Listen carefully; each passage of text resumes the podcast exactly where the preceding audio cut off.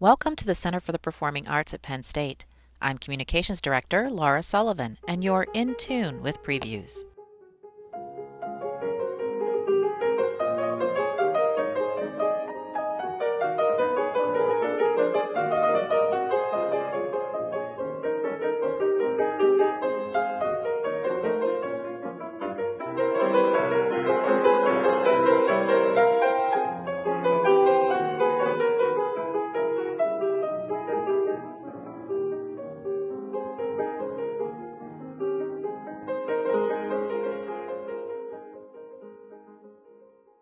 Pianist Emanuel Ax comes to Penn State for the first time in 21 years to share the stage with violinist Itzhak Perlman and cellist Yo-Yo Ma.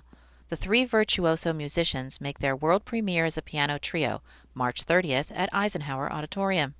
Previews editor John Mark Rafacz speaks with Ax about the All Mendelssohn program he'll perform with Perlman and Ma. Ax also discusses his long friendship and frequent musical collaborations with the world's most famous cellist.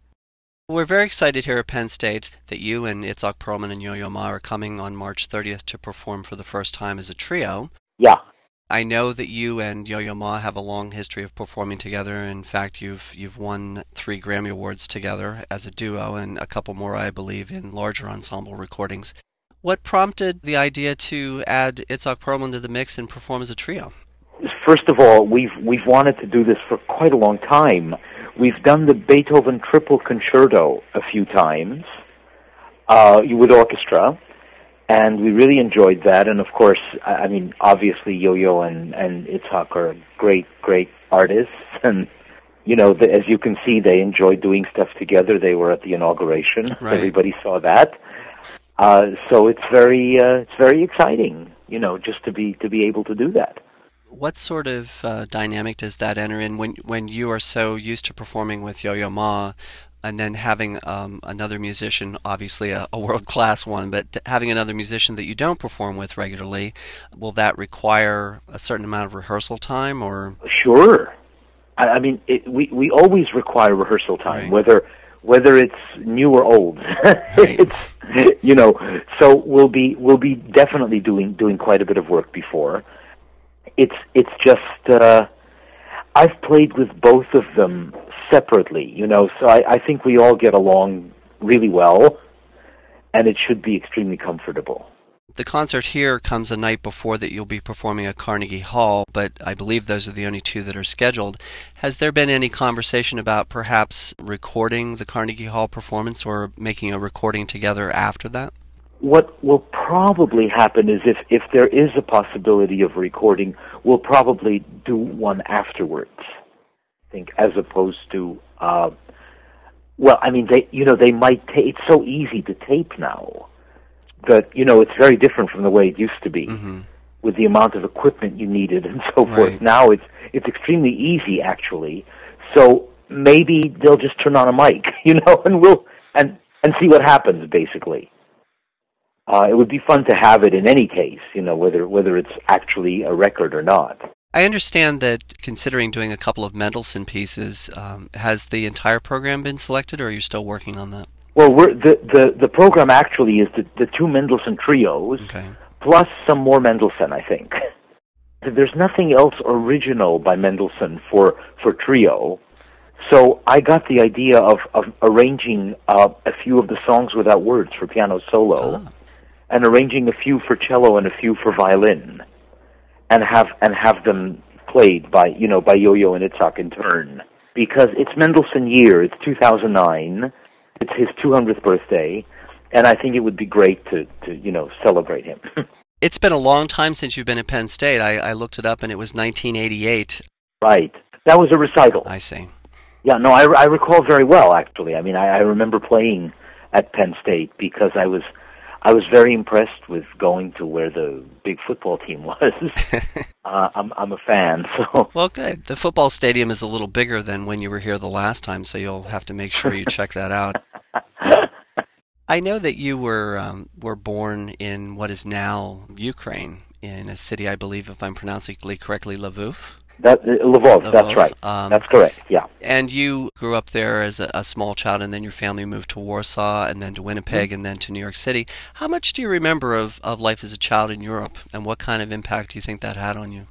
Well, I remember I remember a little bit about uh, about Warsaw, of course, Mhm. and and very little about about Lvov. S- certainly from Warsaw, I, I you know there's there's a lot of piano music that that I already was aware of when I was eight, nine, ten. hmm Uh, the big hero at the time was Van Cliburn. Yeah, he won the 1950 1958 competition hmm in in Russia, Right. and and he was an incredibly famous guy in in the behind the Iron Curtain. Yeah, I think it's hard for us maybe now to understand the impact that he had, but it was quite a sensation. I from from what I Yeah. have read and heard. Yeah, it was an amazing uh, explosion. Did you start with the piano, or did you start with a different instrument? I started with piano. hmm And your first teacher was your father, I believe. In a way, I had I had a first teacher, a very nice man in Lvov, and then a wonderful lady in Warsaw. My dad was a very good amateur singer, hmm and he was the one that sort of started me going. Right. Your parents were actually Holocaust survivors, were they not? Well, they lived through the war in Poland, if that qualifies as Holocaust survivors. I think that probably qualifies. I know that you, um, in addition to performing the classics and many romantic pieces, that you also do uh, quite a lot of contemporary uh, composers' works. Is there anything that you're working on these days of, of note? I have a project coming up next season. I haven't gotten any of the music yet, Mhm. but there will be three concerts uh, celebrating Chopin and Schumann, hmm and each concert will have a contempor- a, a piece written for the for the occasion. Uh, one by John Adams, one by Peter Lieberson, and one by Osvaldo Golijov. Ah, Golijov. Golijov has been performed here a couple of different pieces in the last two or three seasons, so we've become quite familiar with him. Yeah, he's quite quite a fantastic man. That's what I guess I will be working on just as soon as I, I get some music from some of them.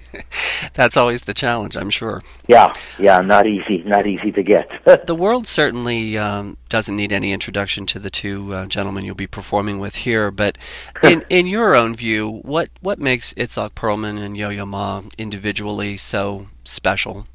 First of all, the purely musical gift is is just unbelievable. You know, the level of, of playing ability and the instincts. Beyond that, they each have a personality which is well, I mean, I, I always I kept saying during the election that Barack Obama was the Yo-Yo Ma of music. you know, and and I really do believe and that. how apt that uh, when the president became president, quite literally at noon, uh, Yo-Yo Ma was playing. At, yeah, and Itzhak yeah. I mean, it's a it, Yo-Yo and Itzhak were there quite quite wonderfully for. for I mean, it's such a wonderful thing to have those those two people represented. Mhm. Uh, it was it was really. I I I couldn't have been happier. I must say. It was a very classy moment, that's for sure. Yeah, yeah, it was wonderful. And you know, Itzhak is is also is he's just larger than life. They're they're amazing, uh, amazing personalities. They just jump out at you over the footlights. Uh, I think with both of them, the minute they step out on stage, before they've played a note, everyone feels like they're at a special event.